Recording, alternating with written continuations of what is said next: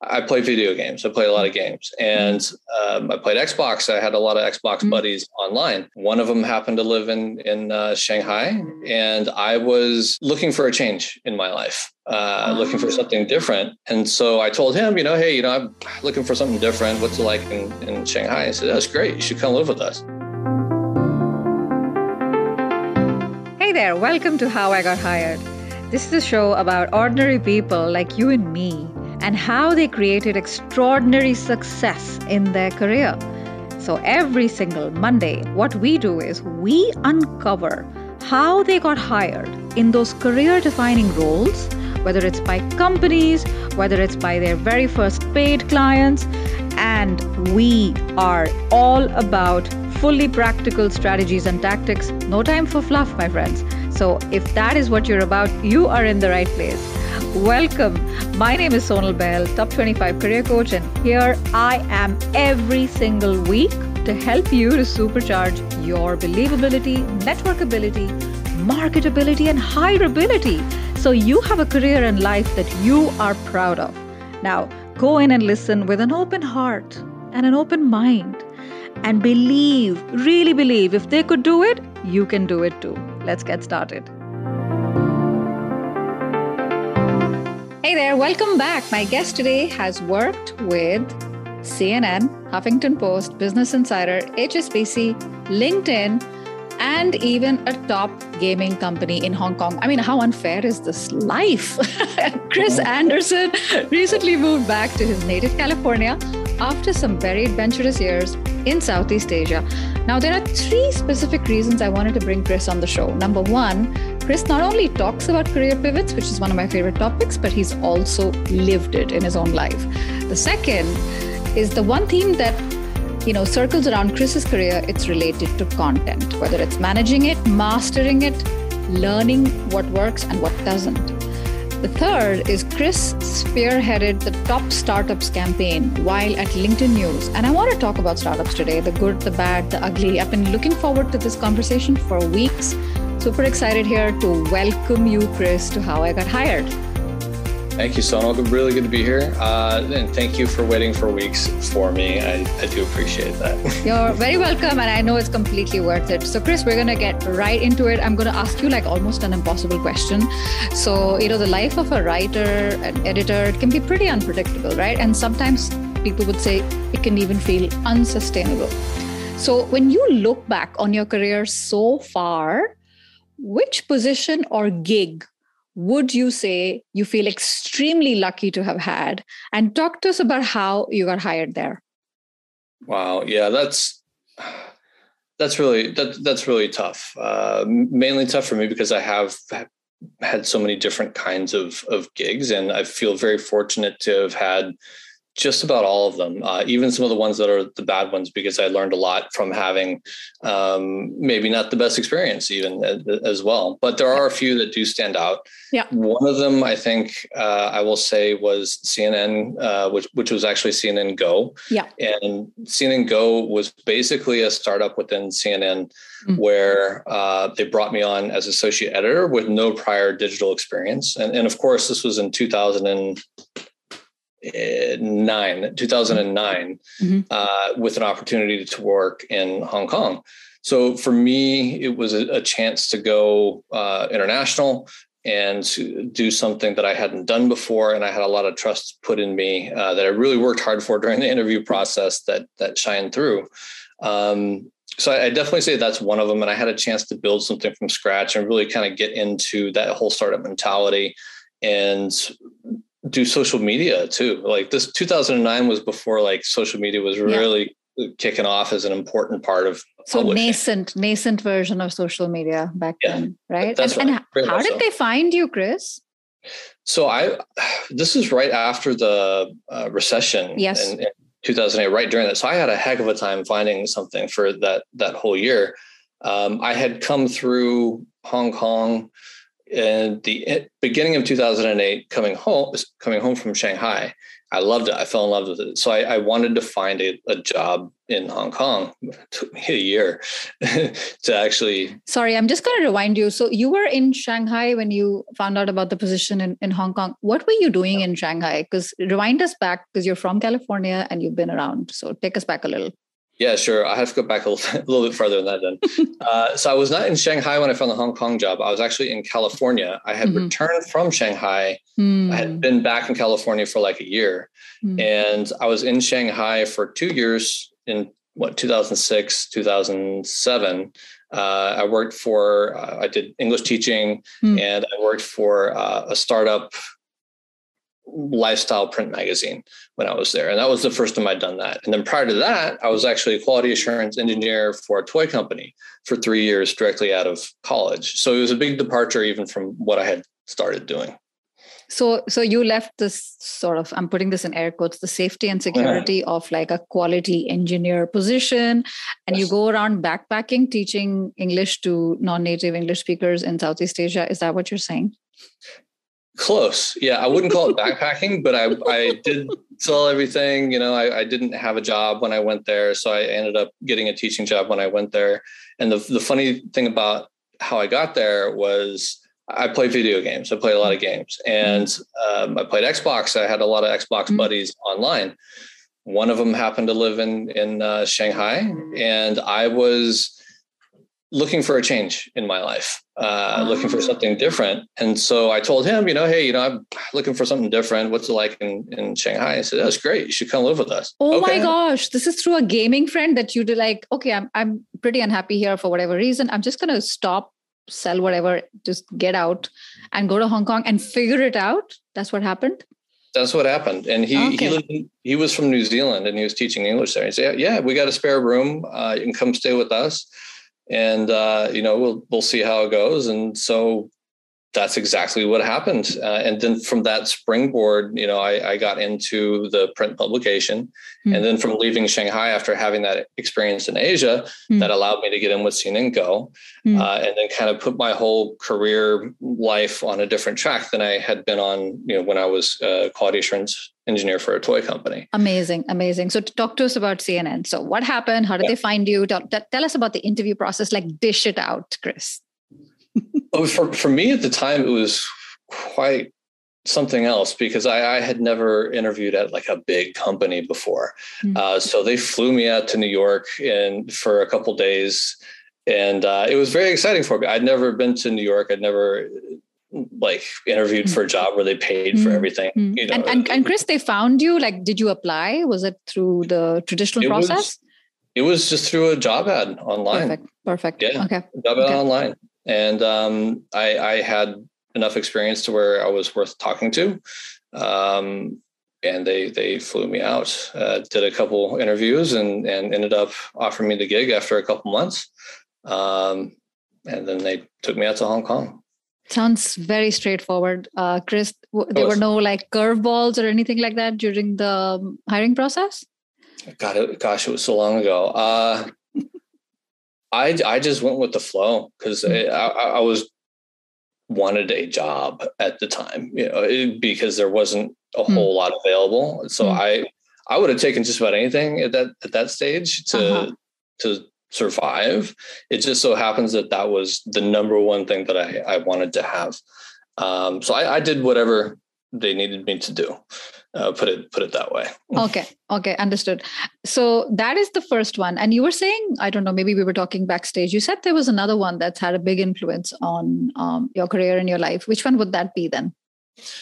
Another one I'd, I'd pick out would be Pixable. Mm-hmm. And Pixable was a startup that I had uh, joined after working at CNN, HuffPost, and Business Insider. So, like, kind of the media chunk of my career. And one of the things that I had wanted to do was to have a chance to really have my say in things uh, from a content perspective, because I felt like I, ha- I, had built up enough of a base to be able to direct, uh, to be able to create and and have my influence mm-hmm. on it. So I got mm-hmm. picked up at uh, Pixable, which at the time was a uh, how do I describe it? It was a photo aggregation app that wasn't doing very well, mm-hmm. and they the new CEO came in and he wanted to pivot to a media company, and in particular, a millennial geared digital media company. This is during when, like, 2014, mm. BuzzFeed was kicking off. Mm. Like it was the mm. the digital media like mm. golden age when explosion you know, explosion, yes. The explosion the explosion. So they they brought me in um, as director of content and i built up a team of what ended up being 15 people ranging from writers and, and editors uh, social uh, social media editor growth marketing video producer uh, comedian and like sponsored content folks. Um, and it was amazing. Like I got to hire people from scratch. I got to learn from my past mistakes hiring folks. Uh, he put total trust in me as far as you know building out the back end and and the tone and the style and it, everything about it. And it was wonderful. Like I, I loved I loved working there. Uh, mm-hmm. I had a great team. I brought in mostly in, people who are interns to train mm-hmm. them up myself because I wanted to discard some of the bad habits that I had seen in mm. media so far and start fresh. Um, so I, I, brought in people who I brought in a, a culture editor who was colorblind. And he, he like he loved photography, but he was colorblind. It's like, well, you should have a chance because you're you're incredible. Like you have still have a great eye, you know. You just need a shot to to be able to do it. And I learned so much at that at that job. Um, and I, I love the team that I had, and everything that I've done since, I've carried over so much of it from from that position in my approach, in the kind of content that I value, in some of the things that I look for in people who work for me.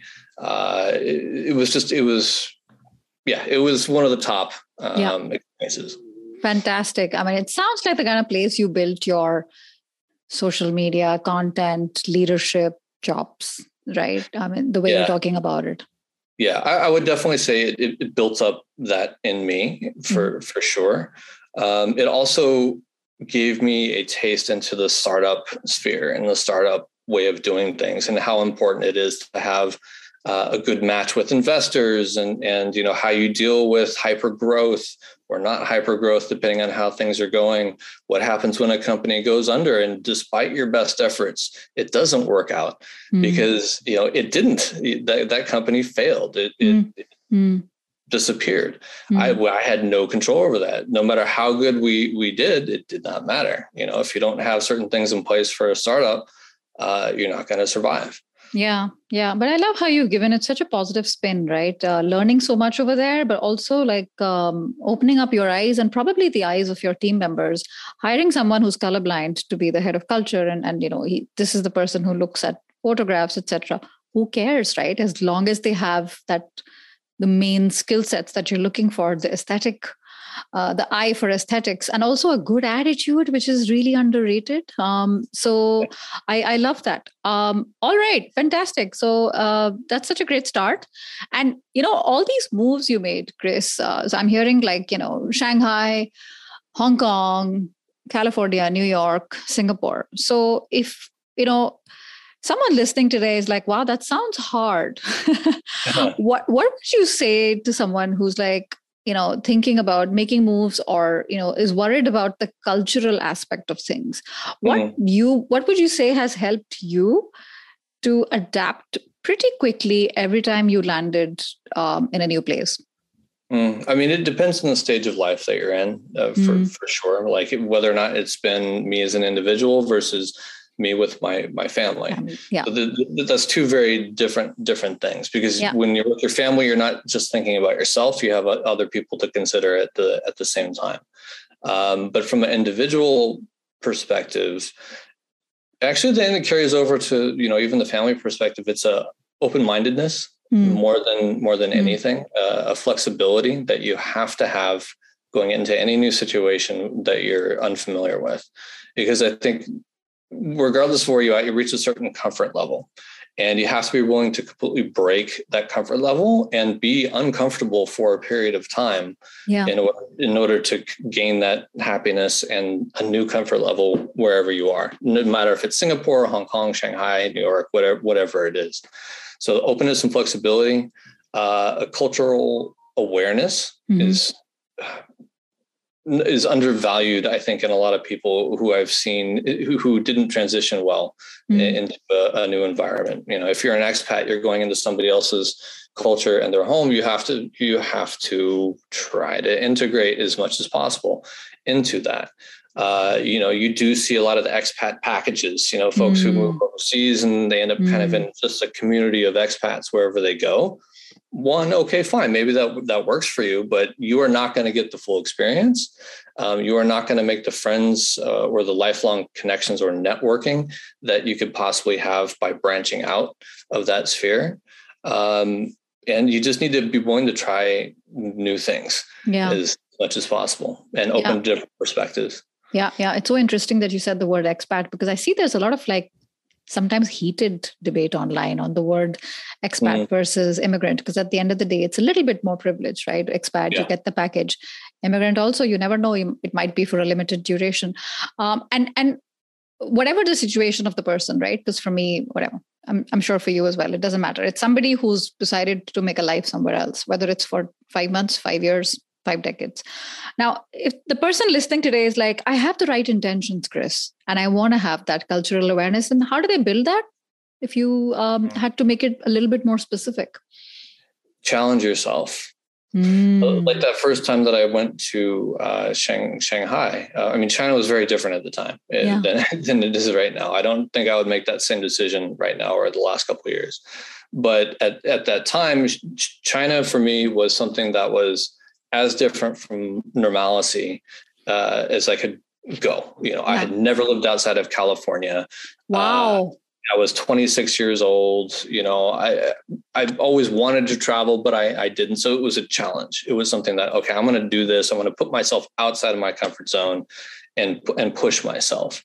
Uh, and and that first step and taking that first step and doing it made it much easier the next time and then it made it easier for the time after that because i, I knew what to expect i knew what to, what it would take so i would say for people who are considering doing it mm. you have to look at it as um, as a challenge mm. and as something that you're doing to to better yourself you're doing to challenge yourself and and you're going to grow from it and if you have that mentality and mindset then you're you're going to be okay you're going to be okay. You're going to go pretty far. In your case, really, really far. Like never stepped out of California. Here you are, uh, you know, in, in Southeast Asia. Um, I love it. I love it. Um, and fantastic. Now, speaking of Southeast Asia, Chris, let's talk about LinkedIn News, right? Mm. You get hired at LinkedIn News. This is a bit of a loaded question. This is December 2019. you get hired at LinkedIn News. And obviously, a couple of months later, your life changed. And I'm going to say two months later, right? Because in that part of the world, COVID hit sooner and a lot harder than it did for the rest of the world. The rest of the world remembers March 2020, but um, a lot of the shiz started in February and January 2020 already. So your work life changed pretty quickly in a new job. So this is a two-parter. First, we want to know how did you get this job? How did you get hired at LinkedIn? And then part two is, as someone who's a senior manager today, what would be your best advice to someone who's who needs to whatever it's whether it's by choice or not to lead teams remotely? Mm, okay. So I was I was prepared for the change that came uh, when the pandemic hit. I'll get to that in a second. Okay. Um, I, I, was working. I, I, was in Hong Kong before going to Singapore, and we mm. we had been in Hong Kong for uh, up to that point three three years, and we had moved to Hong Kong from New York.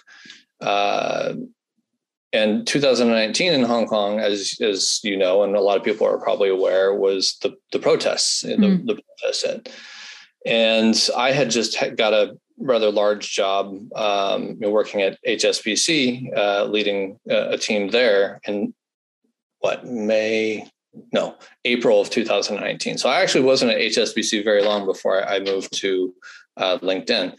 The protest kicked off, hmm. and put it, so put it mildly, we saw the winds of change uh, hitting in in Hong Kong to the point to where uh, I wanted to keep options open for us not being there. yeah. not being stuck there. And I wanted to consider that along with my career at the same time, which was a challenge because okay, you you have your family, you have your family safety, uh, you know, and you, you don't want to get in trouble for going and protesting or you know like supporting you know the Hong Kong people. And at the same time, it's like, oh gosh, your whole career is on you know on the line as as well. And so I decided, and we decided that it was best that we look elsewhere and that for my career it was also going to be best for me to to look for the next thing. And i had connections at linkedin who uh, i knew and could reach out to to start poking around. So that networking aspect I, I, knew people right? Like it wasn't a blind kind of kind of outreach um, I had also been heavily involved in LinkedIn before this, even as a member myself. You know, I, I was a top voice in 2000 and Probably around the time they they introduced top voices, right? Back then. Yeah, back mm in the day. So back in the day, like, yeah. Back in the day, yeah. yeah. 2016, I was a top voice in in media. Mm. Uh, so I had already caught the attention of the editors there. I had been active for a long time. I consistently created content. Uh, so I, I, had that in. I had that that network. Um, I had that visibility already and I had built up very friendly relationships that were helpful from a member perspective to the LinkedIn news team. So when it came time that something opened up, I was a great fit uh, for it because I had you know the Asia experience. You know they knew that I could travel and and relocate and be totally fine. They knew I had a rich content history and editorial, uh, and it was it was a, a, a very good fit. Uh, so once I was identified, it actually moved pretty quickly. Uh, it was a, a fast process uh, from the like initial interview to, um, "Hey, we want you. Now let's do all the visa crap." Mm. it was, mm. which was not fast, uh, but mm. It was it was a quick process, and I would say again through networking, uh, through my desire to have the best situation for my family and for my career. it was it was the perfect opportunity for me. Perfect. And Sounds like the stars were aligned and it definitely helped. I mean, I know the word gets tossed around personal brand, but in your case, having worked on it already for so many years definitely helped you to accelerate that process even more. 100%. Mm. If I if I didn't work on my personal brand, I would not have had that opportunity mm. when it when it came up. It, mm. it, would have existed for me. Yeah. Uh, and especially with LinkedIn, LinkedIn is wonderful for this. I got that job at Pixable because of a job posting on LinkedIn. Mm. You know, I, I, got my job at HSBC because of a speaking engagement I did talking about digital media in Hong Kong, where my boss was in the audience and ended up approaching me for for that job. That was because of LinkedIn. So I, I have a I had a very strong tie, and I continue to have a strong tie to LinkedIn, and appreciate it for you know what what it has done for my career. Absolutely, and, absolutely. I'm so glad you said that, and and I've talked about this in, on various other podcasts linkedin has changed my life and when people say that uh, i just when people hear that i'm like it sounds difficult but you just got to be open to possibility and you just got to right. start creating some sort of visibility right? So i'm so glad uh, that you did that. And and so talk to us about those first couple of months just before covid hit. You got the teams etc and then that uh, it wasn't a transition. It was a shock. It was from one day to the next. So talk to us about how it went down in singapore. Yeah. yeah so i mean we had just come out of the the uncertain situation in hong kong and like ah, okay you know new start we're here we're going to see how singapore goes uh, we're running around without a mask on uh, and exploring the city and thinking we were going to travel and do all these things. And I'm going into the LinkedIn office, taking pictures and sharing it on my LinkedIn profile. I'm guessing the universe is looking at you and it was saying, "Not today, my friend. Not today, buddy. Not not today. We're not done with you yet." uh, it wasn't just me though; it was the whole world. So yeah, yeah, yeah, yeah. yeah. Yeah. And and that's that's the perspective of it, right? It, yeah. it, it, that it wasn't just happening to me. It wasn't yeah. just happening to our family. Yeah. It was happening to everybody. Yeah. And so I I couldn't approach it like oh, poor me, poor unfortunate me, you know, we just moved here and, and did this and now we're starting. It's like, no, like this is the entire world. you know, like this is everybody's impacted by this. I'm not mm. the only mm. one. And I, I took the mentality of I I'm going to leverage my flexibility. Uh, yes, it really sucks that I can't go into the LinkedIn office, which is fabulous. And I was mm. excited being at the like APAC, you know, head office for like big tech tech company, you know. Uh, yeah, the, the cafe looked amazing, by the way. Oh, so good. They had wonderful coffee and they had like catered lunches and yeah. it was pretty sweet. It was a pretty yeah. sweet. Yeah. Uh, but you know, where where there is chaos, there is also opportunity. Opportunity. A hundred percent. So for for me, it allowed me to do things like create my newsletter mm. which uh, was initially in the beginning based around COVID and mm. trying to understand COVID and, and, navigate it, you know, in the world and in the workplace. Mm. Uh, so it, I, I, took that opportunity. Mm. I took that opportunity to spend more time with my family, mm. um, you know, even through lockdowns at, mm. at home. I took that opportunity to to advance, you know, what I was working on and and really dig into things. So it you you have the the obvious, obvious adjustment and the chaos of everything but at the same time if you could recognize those moments that you can help help it to make an improvement for your own situation if you are fortunate enough to have that not everybody is uh, but when you can recognize it you can you can do okay. Um, yeah. so yeah it was it was challenging. It was hard but it, it, at the end of it all, you know, I'm fortunate for that remote work experience because then now I'm a remote worker now, full time. Yeah. So I ah, hundred percent. This is a hundred percent remote role. Yeah, yeah. My current gig is 100 percent remote. Yeah. Um, we have off sites every now and again. I'll I'll yeah. pop into San Francisco maybe to when we do open up. Yeah. Um, but yeah, it's, it's remote. Yeah, yeah, I got it. And you're in Mountain View. I don't quite know the map, but it sounds like it's a, a little bit of a you got to drive drive a little bit. Um, a quick shout out to Career Forward, Chris's newsletter. has got over 44,000 subscribers. It is really fun, Chris. Uh, really, really uh, a, a, fun read. Um, and I'm going to link the, uh, put it in the show notes. So um, talk to us about the, the team aspect when this happened back in linkedin and you know the size of your team how did you uh you know how did you navigate the, the the big fat change that happened right away totally so i actually went from a leadership role at mm. hsbc to mm. a individual contributor role ah, at linkedin so okay. i did not have a team that i was i was okay. overseeing there okay. at least in the first year. Okay. Uh, so for me, it was more of navigating with my team as an individual, and that also as a change for me because I had been in a leadership role for many years before that. So that that, that yeah. was new. That's hard. yeah. Yeah. Yeah. um, but but for trans but for transitioning and and and still being a leader within that team as an individual, which was an expectation of me, I, I, it did require a mind shift, and especially during the pandemic, because I couldn't tell people what to do. I had to influence them. Yes. You know, yes. with my actions and with the things that uh, I was creating on on my own. You know, working on things like top startups and launching that in Singapore and in Asia. Uh, working on the LinkedIn news page and and really trying to influence LinkedIn the LinkedIn news page for Asia mm.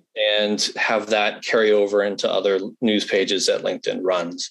Uh, you know, mentoring the uh, other staff around me when when I saw the opportunity. So it was it was it was a shift uh, for me moving from that you know management role into yeah. a contributor. Yeah, sure. no, but I, I, I totally get that. And uh, leading without titles you know there'll be lots of books on it. At the end of the day it's not easy because we do have to swallow a lot of our pride and uh, the influencing the persuading all of that stuff that's so-called soft skills which i can't stand. These are power skills. Uh, but they uh, pave the way right? They train us for what else is you know everything else that's coming up um, in our career. So fantastic. And now you know chris let's talk about content and the whole mm-hmm. content thing. Let's talk about that in 2022 what advice would you give someone? So you're someone who's been creating content for so long right? Even um, before you got active on linkedin. Because i heard you speak you know you're talking about speaking engagements and you get seen uh, and whatnot. And and as a gamer right you're coming out as yourself uh, you're not like hiding some aspect of yourself or like oh what if they judge me? You're like i'm a proud gamer this I worked at a gaming company, you know. Worked at a gaming uh, company. That's yeah, yeah, I mentioned it in, in the introduction. My my boys are going to be so jealous about that. So anyway, let's talk about content and what advice would you give someone who's listening today who's kind of toe dipping, you know, kind of thinking about it, not quite there, and they either want to create content or create more content, um, you know, whether it's videos, blogs, etc. I would love to hear your point of view. Gosh. Uh, so many people are creating content today. Uh, I, everybody, everybody is a content creator, yeah. whether it's the you know Gen Z or yeah. I don't even know what the generation before them are called now. Like like like the TikTok generation, essentially. Oh, I don't like these labels. Generation X, Generation Y, know, Generation Z. Oh, and I, am even, even baby boomers are on TikTok now. Like holy, holy, like it's aged up. it's it's true. It's true. But everybody is a everybody's a content creator, whether or not you think of yourself as one or not. You know, mm-hmm. even back so far as like the LiveJournal days or Tumblr when it was popular. Uh, you know, when Facebook first came out and you're creating a post on it, uh, it, it like everybody is a content creator to some degree mm-hmm. you know it just depends on what what content it is that you're creating and how far you want to take it and if you want it to be a part of your career or how much as a part of your personal brand to take your career forward. So my i guess biggest tips or advice for people who are dipping their toes into content creation is know what you want to create content about. Mm. uh, you know ha- have a thing. And I, I, say this for, for a career starter more specifically because having a thing that you can point to, say, I know what I'm talking about with this, will will go a long way. Uh, because there is so much stuff out there that to have a degree of expertise in something is going to help make you stand out in whatever it is that you do. So if you're an engineer, you know, and, and you're able to talk about uh, you know, developing networks and, and and building products and stuff like. There you go. You have you have something you're an expert in. It's easier for you to talk about talk about those things. Um, if you want to change that, if you want to pivot out, you have to be willing to step back from yourself and learn. You know, I, I wouldn't be able to do banking, gaming, sales, technology, uh, you know, lifestyle and travel had I not been willing to step back multiple times you know when i took the job at, at, hong kong esports i had to step back in salary. I had to step back in in a number of different things to gain that experience. Uh, to to work at linkedin i had to step back from management of multiple people in order to gain that experience and and and learn. So have your thing have your niche but if you want to expand and i do suggest expanding when as you go along yeah. you got to be willing to step back um, you have to also be familiar with digital tools, as many different tools as you possibly can. So whether or not that's understanding uh, how to use Canva, yeah. you know, and, and create different uh, graphics for for what you're doing, whether or not you can do a, a live show on LinkedIn uh, and and build that up. Even like if you hit bumps along the way, like push through and and and do it and learn from that experience, and that will help carry you over into the next thing. Yeah. So yeah, you get find your niche, go with that but be willing to step back and learn the tools, the, the tools of the trade as oh much as gosh. possible. Yeah. Hashtag truth bomb right there. uh, sometimes one step back, two steps forward. People are so people are so obsessed with the forward bit um, and I know your newsletter is called Career Forward. That's why it's Career Forward, though, for, for that exact reason. Because, like, I, I would like to talk about this, and th- yeah. this is a, a, major point. Everybody yeah. wants to go forward. Yeah. You know, I can't call it career backwards. No one's yeah. going to on that or read that. no, and and there is so much of the whole um, what are people going to say and, and all of that stuff. But um, you wouldn't have had the success you've had today, Chris, if you hadn't taken every now and then a, a, step back. And I, I know this from experience. I know this from personal experience, and I know this from my clients as well. Sometimes it's like, it's not quite the dream role I had in mind, but it's a beautiful bridge to help yeah. me get there and you gotta have that long-term perspective which at some point you know we do have to pay our bills so it, it, really works out in in more ways than one so i'm so so happy that you mentioned it and and the second thing you mentioned was be prepared to be a student uh, again, ego to the side. Um, oh, I'm, I have an MBA from Harvard Business School. I'm 48 years old. Who cares? I oh. think in the world of content, I think Chris, it's just a democratic thing. You know, you could be the most uh, popular person offline, but online, we're all kind of going through the same stuff. You know, figuring things out together. And and yes, you do have to learn a lot of these tools. And the best part, whether you've been to HBS or whether you've been to the School of Hard Knocks, a lot of the tools are free um, that that you need to learn. So I think uh, it's a great thing that, as you said, is really never too late to start. It, it's not, and it will go. It will help you in your career as as you do yeah. go forward. Yeah. Uh, yeah, I, I, look at HSBC as a prime example. I had no finance experience. I never worked for a bank before. I, I, I have to say, I kind of have a little hard time imagining you as a banker with your suit and tie. uh, I did too. I mean, I did tuck my shirt in uh, every day, uh, which was a first. That's know? a big deal, uh, right? Yeah, I didn't ga- wear a for a gamer. yeah, no, I went. I went from a uh, esport you know company doing content building a network across asia to talking about loans and and you know finance and uh, all these serious, things but serious stuff yeah serious stuff um, in, a very bureaucratic type of environment and it, and it was a change 100% mm. but i liked that mm. i loved the challenge of like i'm going to figure this out i want to figure out how to how to do finance content uh, and understand how this thing works. It was a puzzle to me. Yeah. You know, it, it, content is a puzzle. It's something that you should be interested in, regardless of the topic. You know, whether it's finance or gaming or it, whatever it is that you know whoever's watching this is interested in.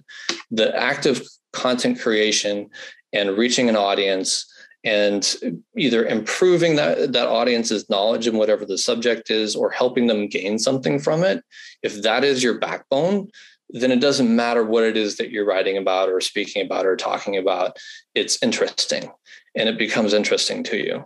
Um, so that's the approach that I've taken that that's really helped me. And that's the approach that I'm taking with Gong as well, you know, because mm. I, I, have not been on a marketing team before. This is the first time I've been on a marketing mm. team. Mm. I'm a marketer now right? Yeah let's so talk about I'm, this let's talk about this. This yeah. is this is fantastic. So chris you officially became part of the great resignation in 2022 yes, i did didn't i? Yeah. Oh my gosh you were talking about it you were writing about it you were doing stats on it and now you're a statistic. so talk to us about gong and returning to california. How's it mm. going? How'd you get hired there? Tell us everything. Sure. So two years in singapore um, pandemic related yes. where yes. we hadn't left the city in two years, um, which was not necessarily easy. uh, I, I, would say um, can't see family. You know, I've got family here in California. Uh, so yeah, uh, I had seen Gong in top startups, uh, mm. one of the lists that we had created mm. uh, that I had actually worked on but it was for the US version. Mm. So the US had the same version. And I obviously knew everything that goes into making a top startup list, like what we look for in companies, uh, like all the values that they have. And I saw Gong, and my, this seems like an interesting company. I like it. And so I started digging around a bit and saw that they were. I'm going to just pause you yeah. for a sec, Chris. Sorry. Yeah, sure. There were there were so many companies on that list. You saw so many, even some of them didn't even make the cut, right? So of all the companies that made the cut, I'm I'm actually turning the tables here. So instead of like what did Gong seeing in you, what did you see? Why Gong at that yeah. time?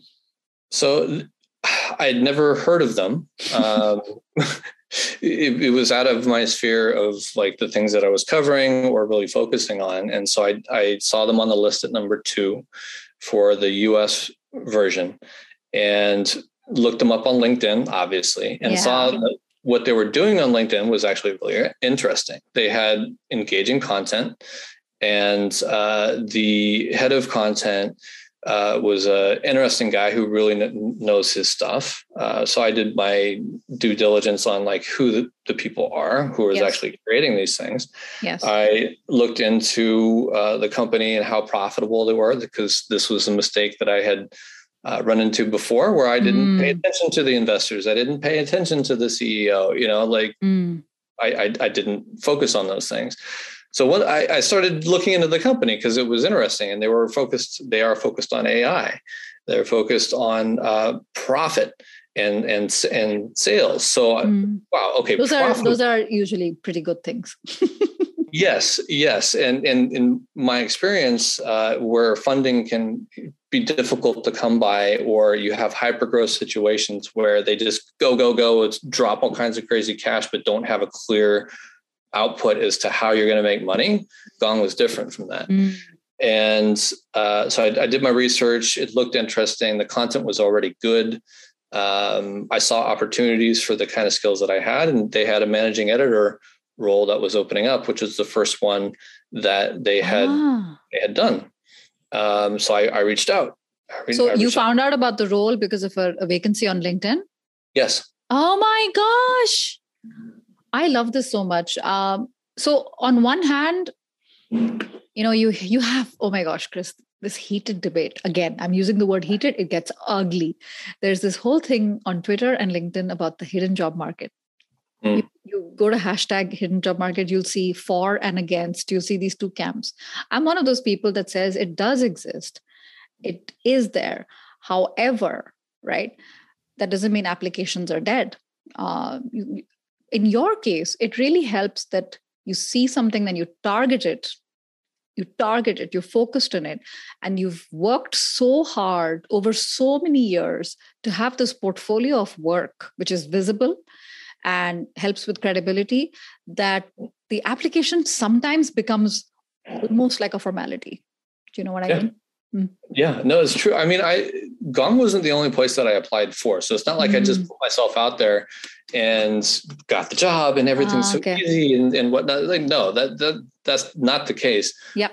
But Gong was one of the best suited for me that I did put myself out there for.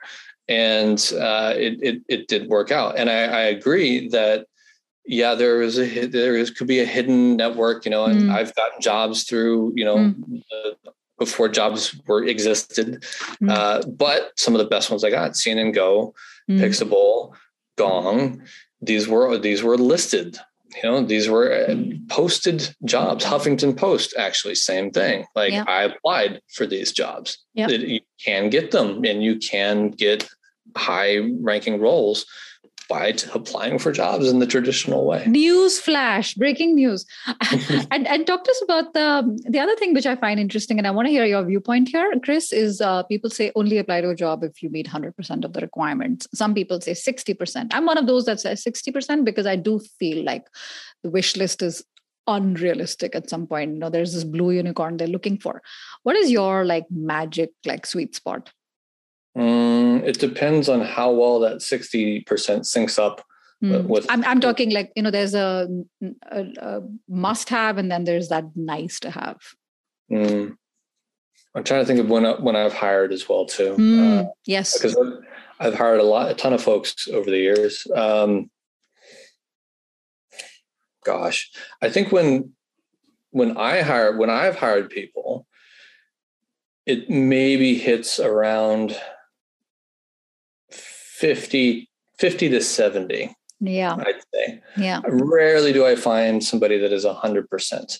Um, and also, I find that if it is somebody with like 90%, then there's also way more competition for that person yeah. Uh, in, in a role. So oftentimes I do have to end up sacrificing something. Yes. Uh, to, to get the right person for the role. And I do want to call out that there are the intangibles that are not just based upon yes the experience that you have, whether it's content creation or management, whatever, but also your uh, your mentality, how you yeah. approach things, you know, your work ethic, your flexibility, attitude, absolutely, your attitude. Yeah. Like these these things, when I'm speaking to somebody, uh, you know, I know in the first five minutes, okay, this is this could this is going in a good direction. You know, I want I want to hear more. Um, that connection that that you build with somebody. Yes. So I I do think that you have the 50 to 70% of like the experience, but then the intangibles count for the rest of it. Yes. Uh, 100%. Appreciate that. Since we're on this like honesty thing, I want to ask you one quick thing here as well. Have you ever felt like if someone meets 100% of the requirements, they might just be a little overqualified? No, because you never know the full reason for why somebody is, is doing something and this goes mm. into like a career pivot as as well mm. or a mm. tough job market um, or you know an international move for for personal reasons right like th- there will be times where you have people who seem overqualified and i think this goes to um, uh, like the 50 pl- the 50 plus group as well too like traditionally you know you have somebody maybe has 20 years of experience um, and you you think that they might be more expensive but there's a there's a reason why like they're really good you, you know and yeah. if if you think maybe there's going to be an issue with them being challenged like uh, they're not going to be challenged with the role because yeah. they've learned everything then you know tell them that like bring bring it up say hey you have way more experience than than I, I, was counting on for a role like this why why are you looking into this and then you get the reasoning you get the, yeah. the rationale for it and i think that you should always consider that rationale yes Yes. And what that reason is and hear people out from a from a hiring perspective. And yes. the same thing with me too. If I'm going into something and I have way more experience, which hasn't usually been the case for for me, like I'm usually lacking something, you know, whether it's uh, at the esports company, I was lacking like building a regional team. At HSBC, I was lacking finance. Mm. At, at Gong, i have never worked at a marketing company, mm. so I always had something that I was going into it that I, I was I'm after. Um, but for somebody else, you know, I, I, I would tell them what, why. Mm. yeah, I think every case is individual, and I think that's important that generalizations are not made and and people are not rejected or canceled without giving them a fair chance. So, and um, especially as I, I approach, you know, getting older too, and, and th- this is important when you have more experience. Everybody deserves a chance.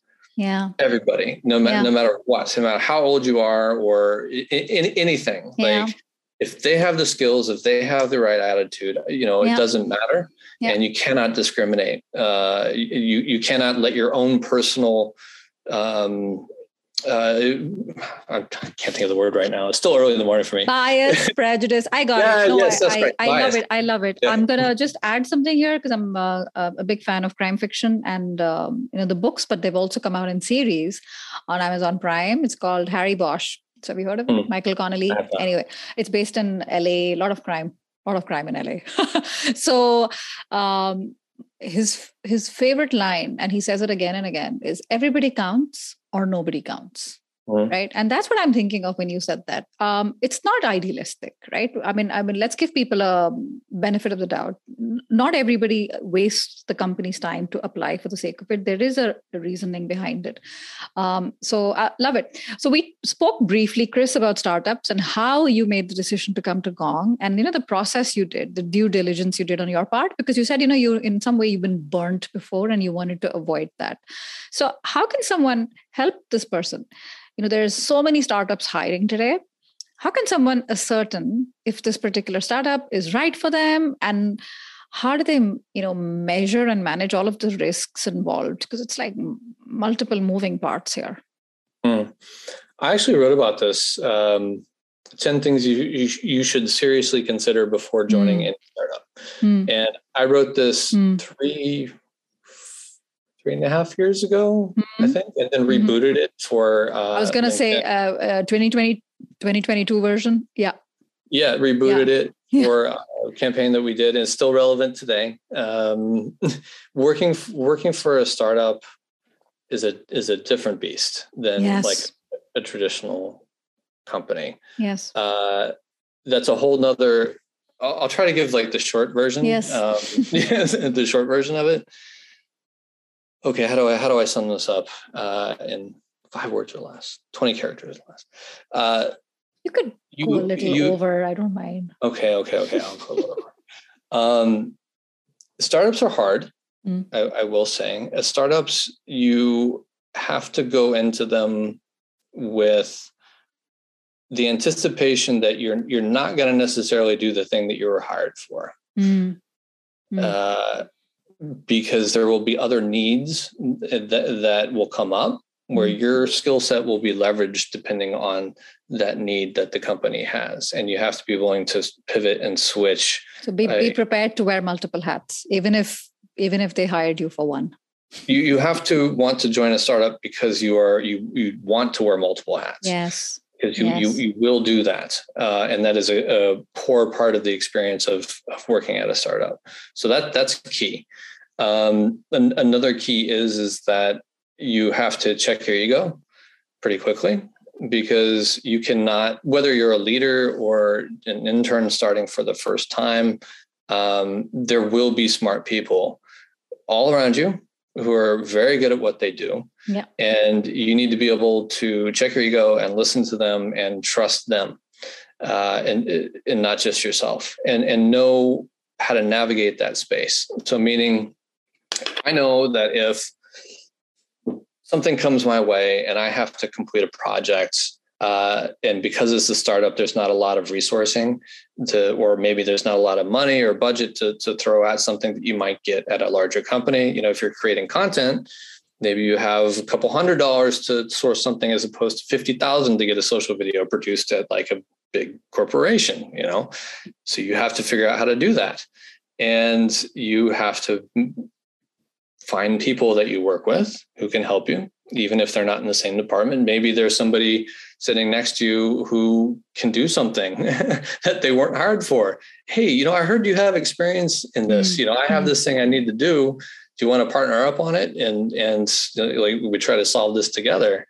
And then they have the same mentality as you and they're thinking yeah okay I, I do have this experience. I wasn't hired for it but i'm going to help you out you know and we're gonna we're gonna get to this uh, together. And then it goes back right? Like they're gonna reach out to you for the for the same thing. So you have to be prepared for that. Uh, you and, and you have to leverage that while you're there. And the, the people who do that are the ones who are going to be the most successful at a startup. They're the ones who are going to get promoted. Uh, they're the ones who are who are going to have an experience to look back on when they leave that's going to count for um, for a lot yeah. So that's yeah. one, that's one of the biggest things I think I, would want to call out. And then yeah. the, the, second thing, just real quick, would be it, you you don't know the working hours all the time. Like mm-hmm. you, you, have to be prepared to mm-hmm. work longer longer hours. Mm-hmm. You know, I mean, there's a reason why someone like Elon Musk can mm. build five successful companies. It's because he has high expectations, and the people that he has are very passionate about what they do. Uh, so you do have some concessions that you have to make in your own life around that job uh, with the with the startup, and you have you have to be prepared for that. Uh, it's it's it's not the nine to five that it's not um, that's not everyone's cup of tea no thank you so much for for spending time on that and and uh, i think what i'll do is as well is um, i'll get the link um, you can you can share with me the link to the article because i think they'll yeah, go sure. in a lot more detail and i think that would help uh, lots of people. Um, Chris, I wasn't planning to ask you this, but um, I want to ask you about age. Because a lot of people, when they think of startups, they think young, yuppie crowd. Mm. And there's a lot of people who are 40, 50 and above who self select, I'm sorry, who self deselect and decide they're not going to bother applying because they don't think they will fit in that culture. What are your thoughts on that? Oh, never self deselect. Always, mm-hmm. always take that chance. I mean, when we were talking about uh, putting out a job application for a listed job before, mm. not, it does not hurt to apply. No. Yeah. Like, yes, the level of experience that you have matters. Um, how much effort you put into matching your experience with sure. that company when you apply matters. You know, the the cover letter, the outreach yeah. that you do, all that stuff matters. But it doesn't hurt to try you yeah. know at least try. If you see something that's interesting whether if and if it's a startup and if you're uh, on the on the older side of things um, it it doesn't matter. Yeah. Your experience is valuable. And i think if if anything like startups should have more exposure to people who are not maybe not even necessarily like top leadership but who just have solid years of experience because there is a lot there are a lot of people at a startup who need that mentorship from from people yes. You know, yes. they need to be around people who know the ropes who have navigated large companies and companies that have scaled uh, potentially before and can be a go-to yeah and this is something that startups need to remember as well yeah it's cool and it's fun to have like a, a young hip team, you know, and like beer parties every Friday and whatnot. But if you if you build that without bringing in some kind of experience to help mentor like younger workers along as you go, you're going to be missing something. Yeah. yeah. I've seen this, you know, and I and I and you develop these blind spots. So for for people, this is your advantage. If if you are older, you have that experience. Leverage it to your advantage. You know, take on a mentorship role um, and and and and use it. Yeah. and apply. Yeah, and and worst case scenario, they don't get back to you. Who cares? I mean, it doesn't uh, um, cost an arm and a leg to think, huh, maybe maybe this could work out or not. Like um, yeah, or not. Yeah, that's fine either way. But I'm I'm I'm glad you mentioned it. I'm glad I asked this question because I I, I hear this directly from the horse's mouth so many times.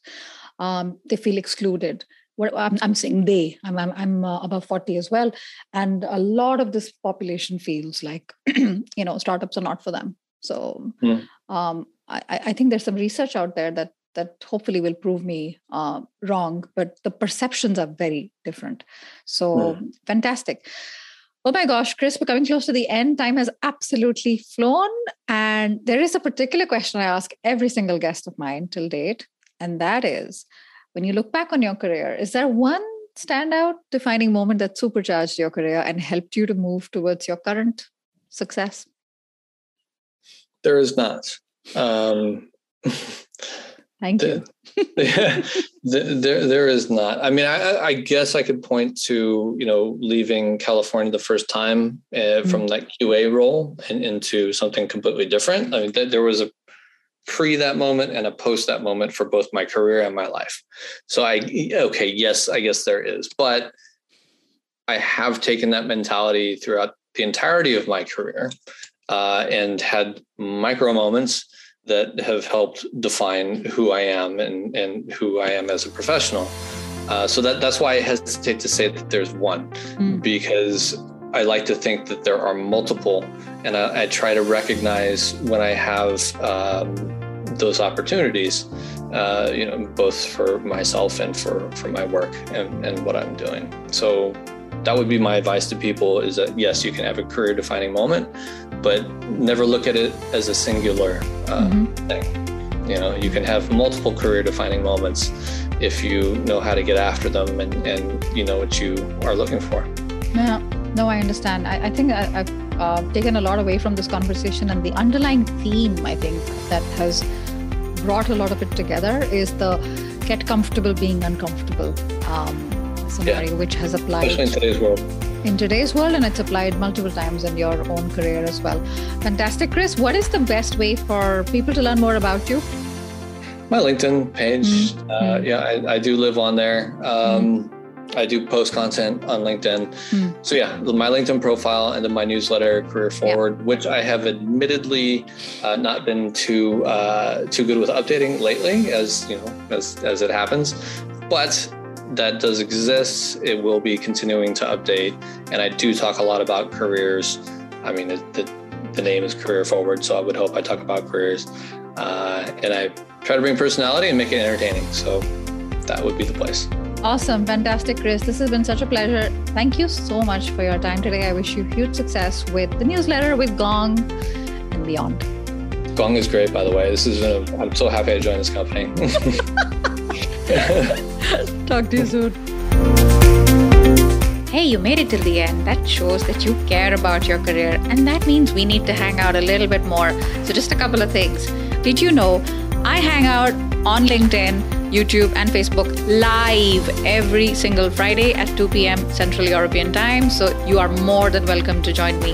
Just follow the links in the show notes. And if you enjoyed this episode, maybe share it with three of your closest friends. And if you're feeling even more generous, leave me a fabulous review on Apple Podcasts. That really, really helps the discoverability of the show. So thank you so much for listening. Take care of yourself. And until next time, bye for now.